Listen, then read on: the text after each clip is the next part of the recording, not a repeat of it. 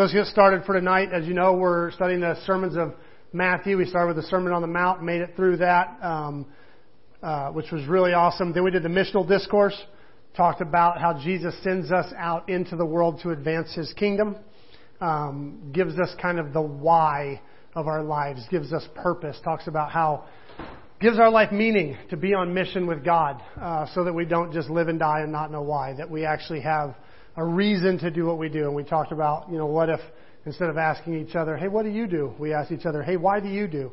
You know, how much fun that would be to get someone's answer, you know, once you find out what they do. So you go, why? Why do you do that? Like what's, you know, and the answers get real thin real quick. If you're not on mission with God, advancing God's kingdom, then your answers for why you live get pretty thin. So he gives us our why.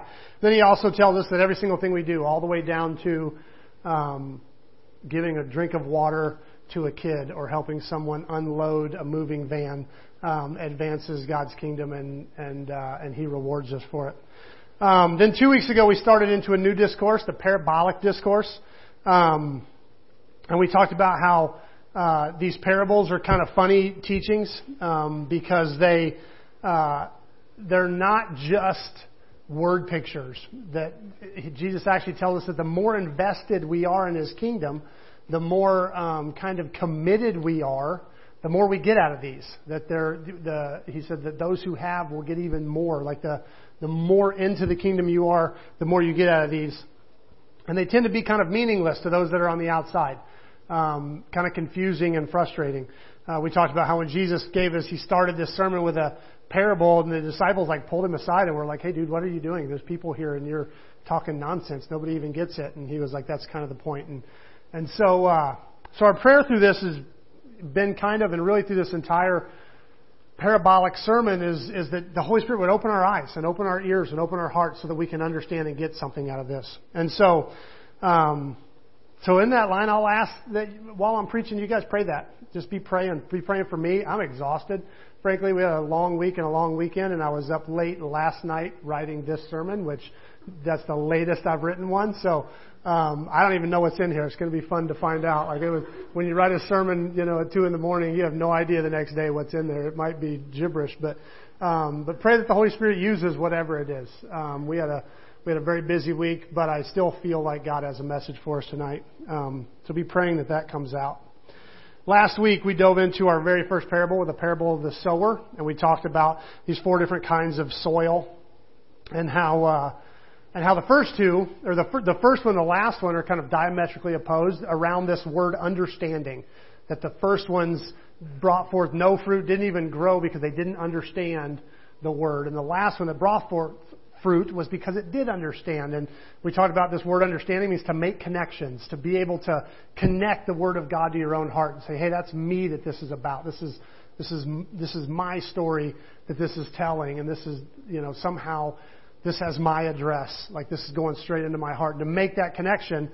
And I thought about it in terms of um, the road to Emmaus. We've talked about this in here before. I don't know how many remember, but right after Jesus rose, there's these two disciples, Cleopas, and the other one's not even named. They're kind of no names. We don't even know um, like where they came from or how they be- began to follow Jesus, but they're walking away from Jerusalem going home to Emmaus. And if you look for Emmaus today, you can't even find it. They kind of say this is where we think it probably was, but such a small, insignificant town, it doesn't even really have like a permanent, we know exactly where Emmaus was.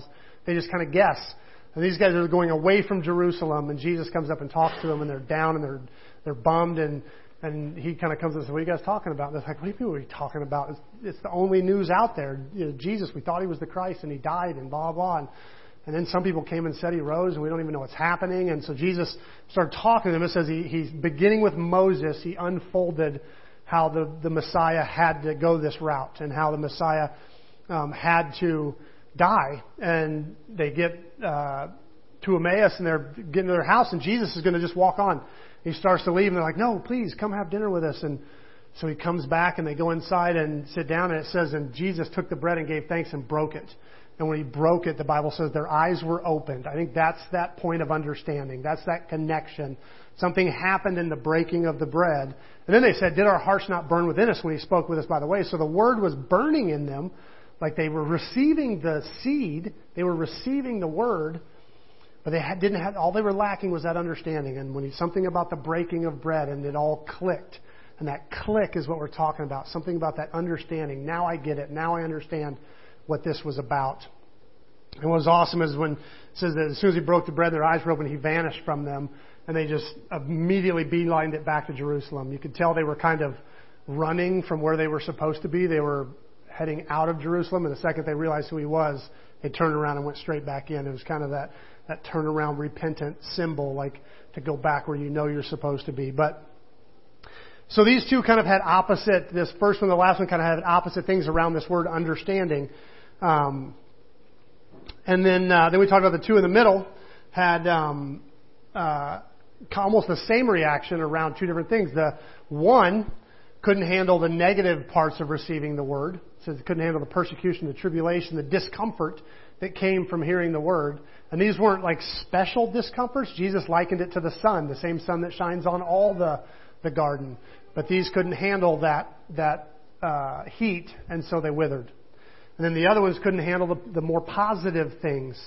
It says the cares of this world, which the Bible in multiple places uses to refer to our family, our spouses, our, our homes, just the general, our vocation, just the, the general workload, the good things about our life. Um, it said that these actually choked out the word, that, that these good things in our life can get so much power over us if we're not careful. They can pull so hard on us that they can actually choke out the fruit where we no longer bear fruit, which is what we, at the end, came to find out that the purpose of this parable is the fruit. It's about the production at the end. And we talk about how fruit is how the soil feeds the world. It's how the soil makes the world better. It's how the soil uh, blesses the world. That the seed is not about us. It's about us blessing the world. And and uh, and we ended talking about how the farmer is the one who has to clear the soil. So yeah, we produce as much fruit as we can, all the while praying that Jesus would clear our heart, that he would take out the rocks, that he would pull the weeds, that he would make us good soil so that we can receive the seed. And so tonight we're going to start into a brand new parable. Um, this is the parable of the wheat and tares. This is kind of a formative parable uh, for me and really for our church, because we've kind of talked about this from the very beginning. Um, and this is another one that Jesus explains to us. He kind of breaks down all the details of this one and gives us kind of all the, uh, the this is the last one he's going to do that with, by the way. After this, he just kind of leaves them up in the air. But he, uh, he explains this one again, and it's kind of a good thing because we actually find that uh, a few of the metaphors have changed, which tells us that in these parables, you can't just lock into where seed is, or, or like the, the dirt is one thing and it's going to be the same in every single parable, because they're not. Because in the first one, if you'll remember, we were the dirt. And we were, and he, and he said, you know, the, the dirt, the condition of the dirt reflected the condition of our hearts and the way we receive the seed. In this one, he actually says that we are actually the plant. So we're not the dirt in this one, we're the plant. And I think he actually said it uh, this way. Whoops. If you want my title, there it is. Primum non nocere. We'll get to that.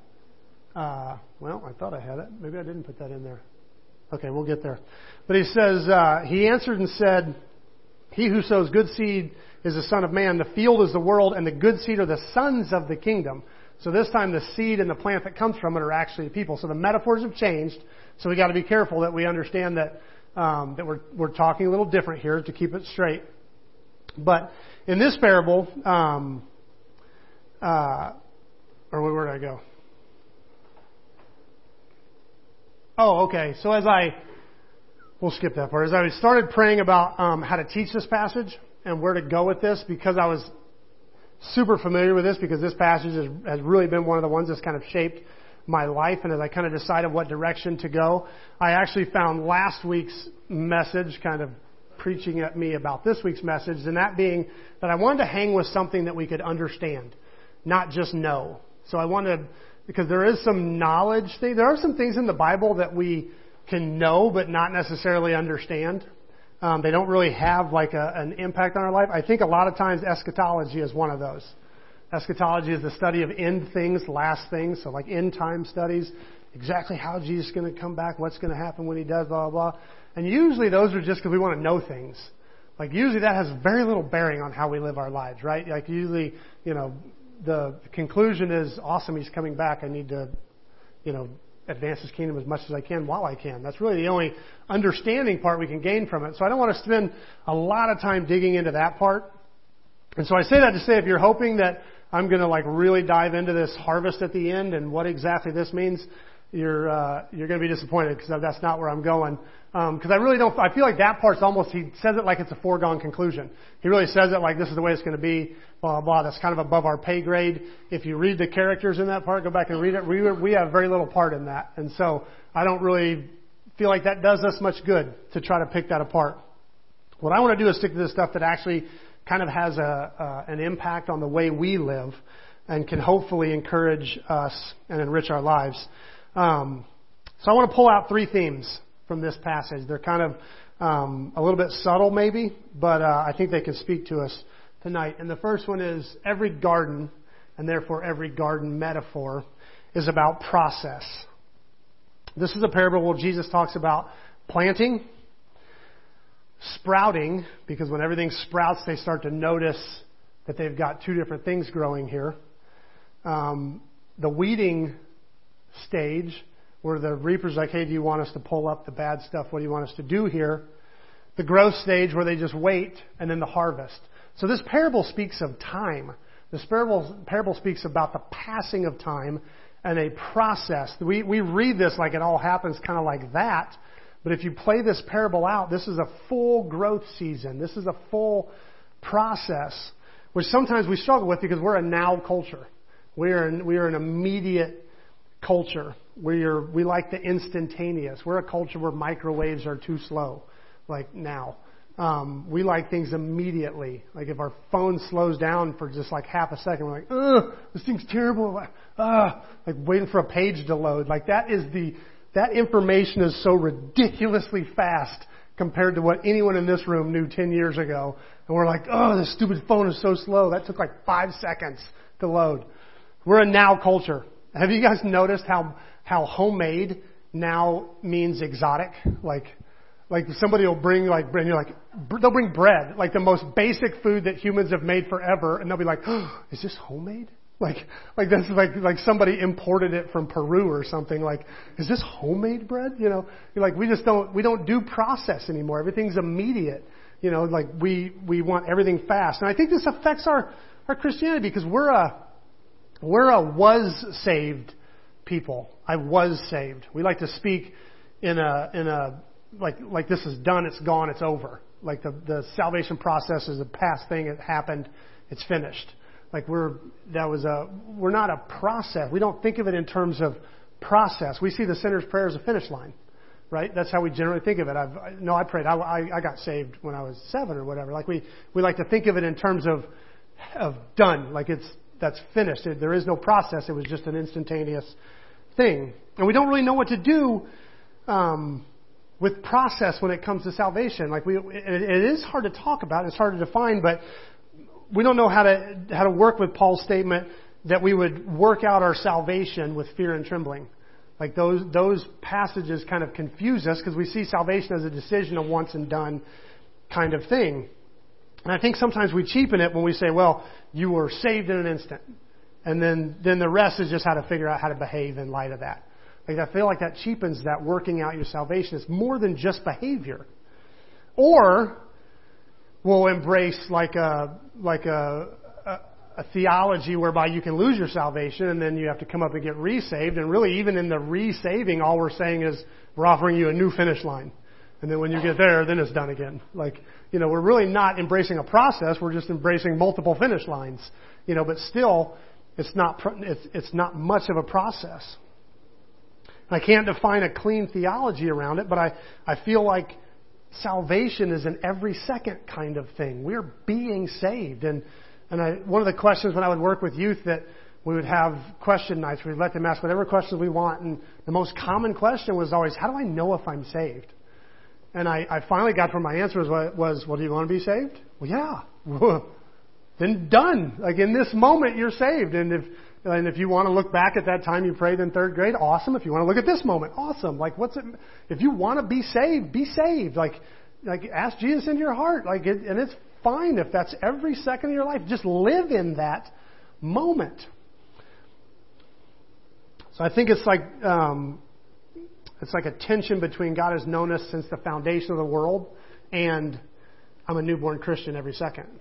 I'm brand new, and, and His mercies are new every morning, and I'm I'm in awe of Him like I just met Him every moment. I think that's that's the best way to live. Like, we have always been His, and I am freshly His all at the same time. I think it's a process. And gardening metaphors fit this reality well. Because how would you talk about a plant in terms of the way we think of salvation? When did the plant come alive? Like, was it the second those like first little, the seed cracked open and the first little tendrils of roots came out? Or is it the second you see the green break through the grass? Is that when it's officially alive? Or is it when it, you know, is now, can stand on its own and it's, and you know it's not going to just die in the first frost? Or is it when it actually brings forth fruit? Like, how do you how do you define life in terms of a plant that has a full growth cycle? It's tough, which is why I like these uh, these metaphors. Plants are about process, and we get this with our kids. Like, we do this with our kids. We do this when they're learning to walk. You know, where where we we stand them up, and you know, and they they. take their first step, and we're like, yeah, we celebrate. And they didn't even walk. They just kind of fell forward for the first time. And you're like, yeah, you did awesome. And we cheer and we celebrate and we pick them back up and we let them try again. Like, can you imagine if we talk to our kids the way we talk to like like fairly new Christians? Where it's like, dude, you've been standing up for like three weeks now. It is time to get your act together. Like, this falling thing is kind of ridiculous. Like, you, you cannot keep doing this. Like, you are in now. You have got to start walking. This is, you know, we don't do that. We know that there's a process to this. Like, and they're going to fall sometimes, and, and we don't shame them. We pick them up, and awesome, that is so cool. You, you did, you're doing great. You're doing so amazing. And we encourage them, and we, we build them up. Because we know it's a process. What if Jesus... What if we actually imagine Jesus doing that with us? What if we said, you know, every time we fall, He's like, oh, that was amazing. You did, you went so long. Get up and keep going. Like, come on, let's do it again. What if we heard this encouraging voice instead of this, oh, I screwed up again. It sucked. Like, what if we heard Him going, holy cow, you went so long that time. Let's go again. Stand back up. You're doing great. What if we heard that voice? But instead, we we tend to go, you know, Jesus loves you even if you crawl, but He loves you too much to let you keep crawling. Stand up and walk. Like, we kind of have this expectation, you know, for immediate change. I had this happen recently with uh, Josiah, my oldest, um, had this kind of new discovery of the way God works in his life, and he called me excited about, you know, something God was doing, and And I noticed when Josiah was little, um, he was so ambitious I could put a toy like just out of his reach, and he would flip and flop and roll and scoot until he could get it. And then I would just scoot it a little bit more, and I could get him to go all the way across the room, you know, just chasing this little ball and just keeping it barely out of his reach, which was why twenty-year-olds should not have kids. But, um, no, I'm kidding. So yeah, I was just, I would just drag him around the room. Look at this. He never gives up. He just keeps chasing it, and it was fun. But, uh, But I would encourage him each step of the way. Come on, buddy, you got it, you got it, you got it. Just as I would move it. But I noticed when he called me and he was telling me all this thing, like, nothing in me had the instinct to go, dude, you have so many more like revelations. When I was your age, I blah, blah, blah, you know. No, I was like, that is so awesome. That's amazing. Knowing he's got twenty more of those coming, but I was so excited for this step that it, you know, I encouraged him. We celebrated and I cheered again. It never ends.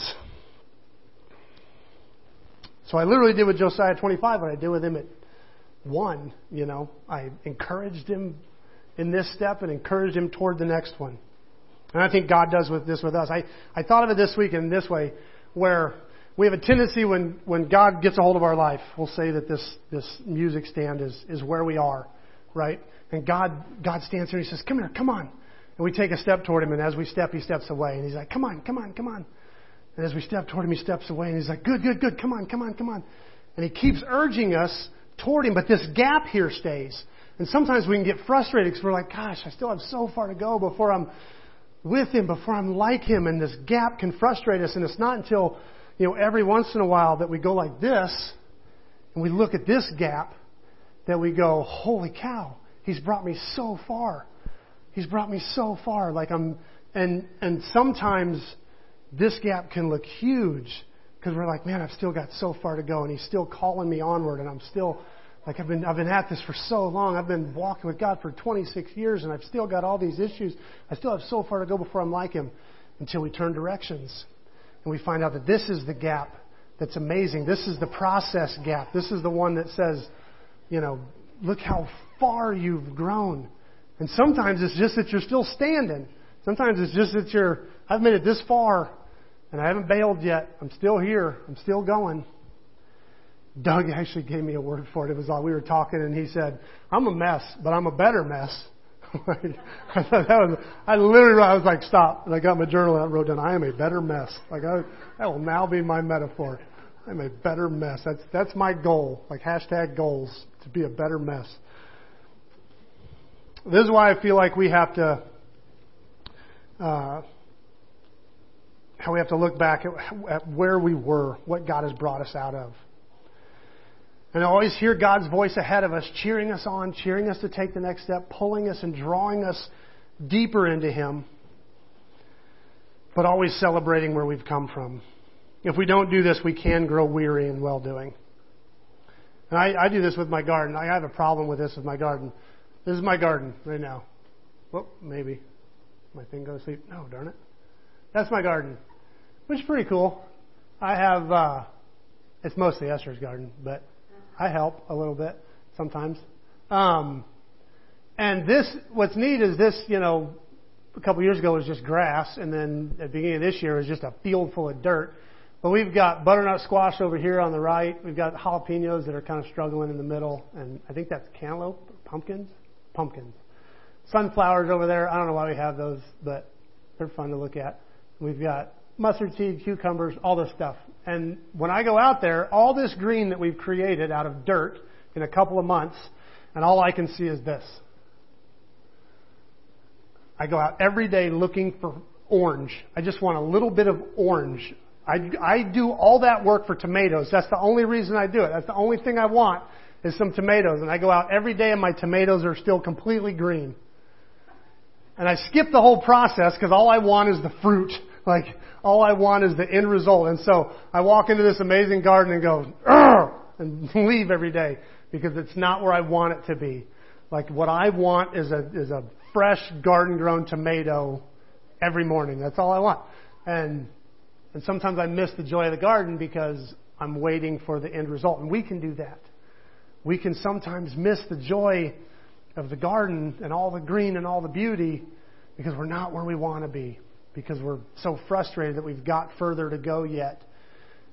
And kind of like Josiah when he was one, we don't realize that it's because God is constantly moving the ball.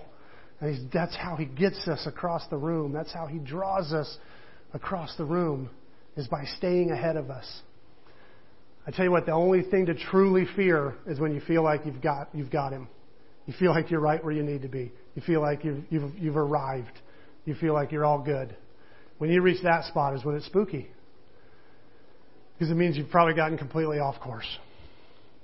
So hidden in this parable is a long process. This is a growth process. And we read it quick like it happened in a day. But this is this is a season. This is about planting and waiting for a little bit of green to show up. And a little bit of green shows up. And then you, you water it like crazy. And then it's standing up and you see your first flowers. And you're like, yes, we've got flowers. That means we've got fruit coming. And then the flowers start to turn to fruit, and you got the beginning of your fruit, and then you sit there and watch it till it ripens, and you're ready to pick it. This is a long, slow process. And that's what this parable is about. It speaks of of process. But it also speaks of relationship. This is a parable about relationship. Let them both grow together until the harvest. Grow together. If you think about this as a narrative, this is the complexity of the plot. Like, this is the tension in the plot. Is is otherwise, it's just a story of, of what happens. The tension is when they go, should we should we pull the weeds? Like, that's what creates the complexity in this narrative. Is is should we should we pull the weeds? And he's like, no. If you pull the weeds, you're going to tear up the wheat. Like, if you pull the weeds, you're going to tear up the good crop. And that's what creates the tension here. No, there is no other tension in this narrative. There is no other, there's nothing else really for us to take home other than, than the tension of the togetherness that we have weeds and wheat together. The drama comes from the community that's present here. And sometimes we get really excited that Jesus leaves the ninety-nine to come and find the one, and he does. But what we sometimes miss is that once he catches the one, he takes him right back to the ninety-nine. Like, he doesn't just take the one. I hope that's what he does. I hope he doesn't go, "You've escaped too many times. You're going on the plate." Like, hopefully it's not the slaughterhouse. Hopefully he takes him back to the flock and says, "You know, look, you're, you you you got away, and I and you're and you I came and got you, and you're important to me. I don't want to lose you. I'm not going to sacrifice. I'm not going to let you get away. Come back to the flock." It's about relationship. And this is one of our core beliefs. We as a church believe that we've been called to redeem the four broken relationships from the fall in Genesis three. One of which is our broken relationship with others. That that we believe that in the in the original design, it was not good for man to be alone. Before there was sin, before there was anything, God said, "It's not good for you to be alone. You need community." And so the God of community, the triune God of community, built humans for community because we're made like him. It's not good for us to dwell alone. So gardens are innately relational. This is not a plant in a pot. This is not, you know, this is not a flower that you put in a pot and put in your windowsill. This is a garden. This is these are crops where there's always more crops, and it's about how the crops live together. This is why Jesus spends so much time talking about forgiving and loving and serving and making peace and and all these uh, terms that are completely relational. How do you how do you love or forgive or serve or make peace when you're all by yourself? Like, there's very little to do alone. These are these are relational concepts that Jesus is constantly pushing on us. The gospel is intensely relational. It's always intensely relational. And and sometimes in America we kind of embrace this, you know, just me and God, that that salvation, that, that our relationship with God is really just about me and him. That that it's, you know, as long as I've got God, I've got everything, and blah, blah, you know. And and that's just not true. If if it's just you and God, the first thing out of his mouth is going to be, "It's not good for you to live alone. It's not good for you." That's what he said to Adam. No sin, just him and God, just Adam and God. And he was like, "No, it's not good for you to be alone. You need community. You need people around you." The gospel is always relational. In fact, if the gospel is not real, if this is all made up, if this is all just, you know, a fairy tale, then by all means, do not forgive. It makes absolutely no sense. You might get hurt again. If the gospel is not real, you need to you need to get even, honestly, and so bad that they don't ever think of hurting you again. If the gospel is just a moral story, it's just it's just a moral fable, then you need to protect yourself. By all means, you look out for you. You watch your own. You make sure your candidate gets elected. You make sure no one takes any of your rights. You you protect yourself to the fullest, because this is the one shot you get. If the gospel is false, then then then none of that makes sense. Forgiving, serving, loving makes no sense. If the gospel is not real, look out for number one, period. It's the only logical thing to do. But if the gospel is real, if the if the if the innocent and the holy died for the guilty and the unholy, and that brought forth life, if that is real, if Jesus, the only one worthy of throwing stones, decided to squat down and draw redemptive pictures in the dirt instead, if that's real, if he decided to be with the ungodly instead of the religious elite, how could we do any anything else? If the gospel is real, if this story is true, then the only way to live is by forgiving and loving, because that's what brings forth life. So ultimately the question comes down is, do you believe the gospel is real? That's the real question. Because if you don't, then absolutely look out for number one. But if you do, then this is the road. This is what it demands of you.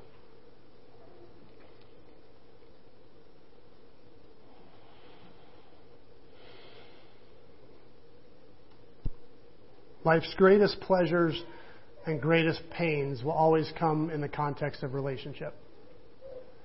Always. The most pain you will ever feel will be in the context of relationship. the most satisfaction and joy you'll ever feel will come in the context of relationship. How could the gospel be about anything less than relationship, than how we relate to one another and how we relate to God? It, it's about loving God and loving people. And that's what it's about. That's what it's always been about. And the garden metaphor nails this, because gardens are all about relationship. It's all about being together. And our third thing that I want to get... Whoops. I don't know where, oh, yeah, yeah, yeah, sorry. It's primum non nocere. Anybody know what that means? You may Google it when they saw it on my title. No one? Awesome. I figured everybody would look it up. He said to them, "An enemy has done this." The servant said to him, "Do you want us to go and gather them up?" But he said, "No, lest while you gather up the tares, you also uproot the wheat with them." Anybody want to take a guess? Anybody know their Latin real well?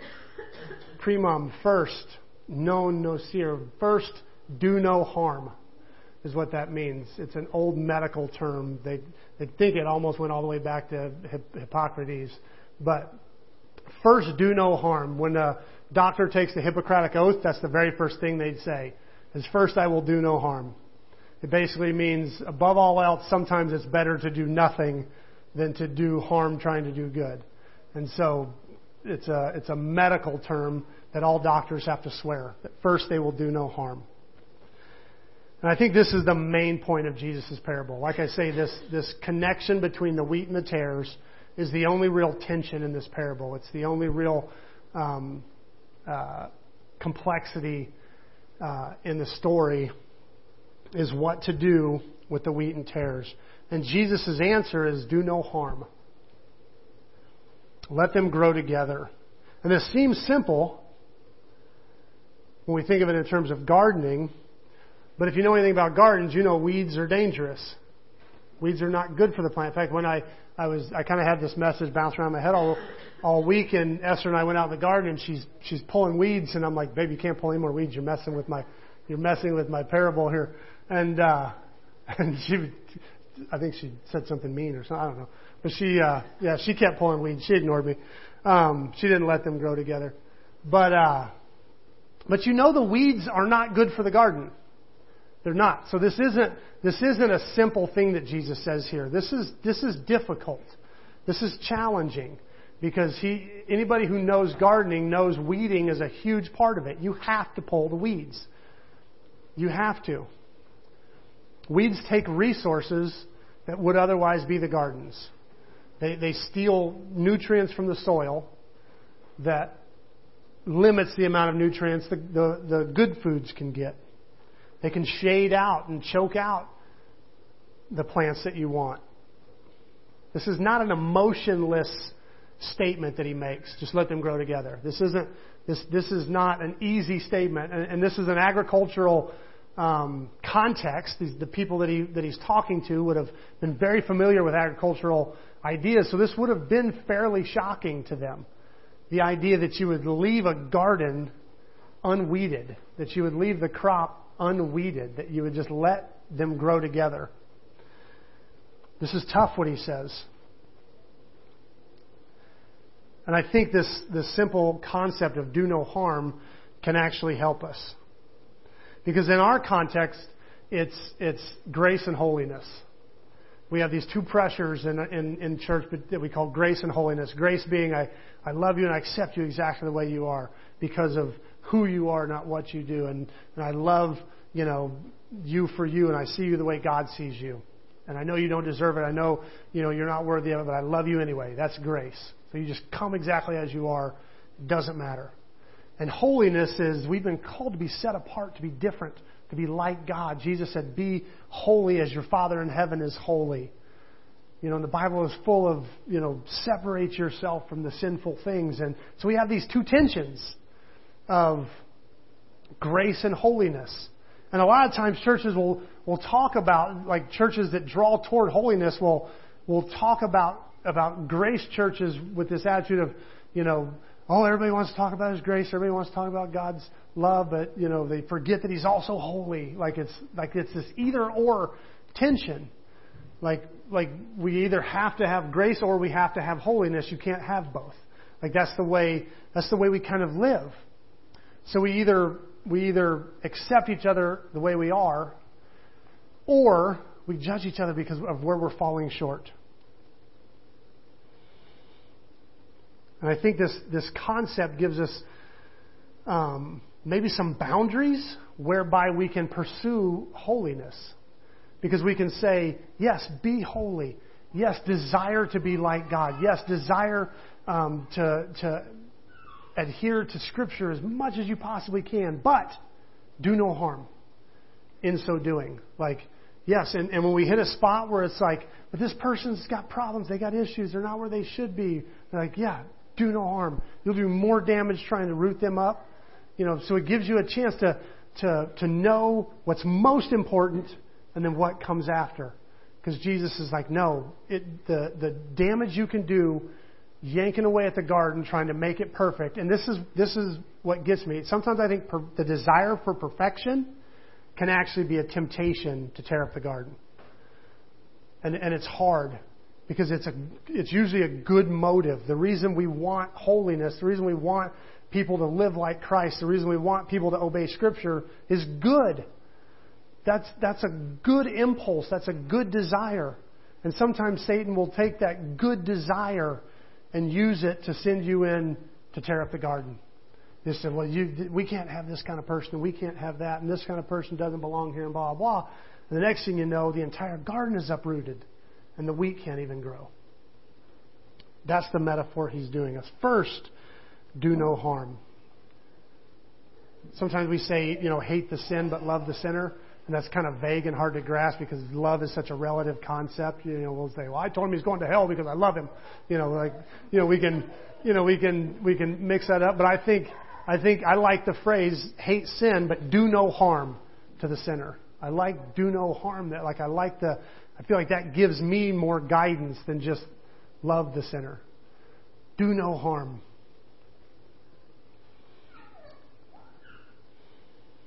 It allows us to be obedient to God's word without allowing our zeal to hurt other people. So in nowhere are we saying that grace is better than holiness or more important than holiness. That's not the case. We're called to be holy people. We're called to be separate and set apart for God. We should pursue holiness together. But first, do no harm. First, do no harm. There will be times when it will be logical to hate, but don't hate. There will be times when you'll be tempted to say, How, you can't be a Christian and do whatever. And you might be right. Still, let them grow together. Do no harm. There'll be a million things that can make us want to draw into our tribe and close the doors and say, you know, those people we don't like, those people are different, those people we don't accept, those, like there's a there's a million temptations to do that. And the and the motivation will feel right because you're like, I want to be closer to God, I want to be like God, I want to be holy, like and that, that temptation will feel right. And yet Jesus says it's not right. He says, let them grow together. Don't go pulling weeds because you'll tear up the garden. So how do we respond to this? I believe God wants this word to be encouraging. I do. I believe He wants to tell us tonight to do no harm. Do no harm to the garden. Gardens are relational. And the gospel is about building up and not tearing down. It's about doing good and not evil. It's about reconciling and not dividing. It's about redeeming things, fixing things. It's about together, not alone. And so I think we need to build each other up. I think we need to encourage each other. I think we need to be redeemers, be reconcilers. We need to be about putting together and caring about each other and, and loving people. And I think it's important that we, we even reflect that on ourselves. Do no harm to yourself. I think we have to embrace the process and know that and hear God's voice encouraging us and and drawing us on and cheering for us. So I hope that tonight we might hear God as we go to the table and as we sing this last song. I pray you might hear God cheering for us and urging us to take another step. And when we fall, I, I hope we hear God saying, "You did awesome. Stand up. Let's go again." God never shames us. He never shames us. That's not in His repertoire. We can't earn anything from Him. We don't have to earn anything from them. Can you imagine when your kid is one, like, loving them more because they took a second step? Like, I didn't love you a minute ago, but now I just love you. Like, it's absurd. We love them because they're our kid. Like, we love them because they're amazing. Like, and, and they're, they just bring joy to our hearts. It has nothing to do with what we do. It's nothing to do with what we do. It has to do with who we are. There's nothing we can do to earn His love. When, when Jesus was trying to come up with the word for to describe the Holy Spirit, when He would send the Holy Spirit, He chose the word comforter. Like, of all the, of all the things that we would need as broken humans, you know, challenger or pusher or, you know, coach or, you know, could have been a lot of metaphors for what we were going to need to succeed. And He chose comforter. I'm going to send you a comforter. I'm going to send you someone to make you feel good, to encourage you, to to say you are enough. You are amazing. Take another step. Come on, you can do this. That's what I think God wants for us. That's that's the way I feel like He wants to.